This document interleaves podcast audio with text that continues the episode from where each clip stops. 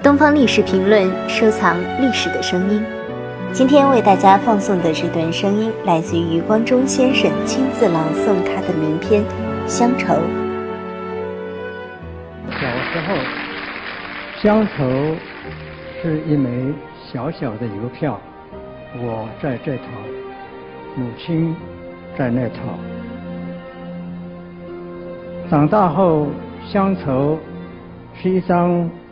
窄窄的船票，我在这头，新娘在那头。后来啊，乡愁是一方矮矮的坟墓，我在外头，母亲在里头。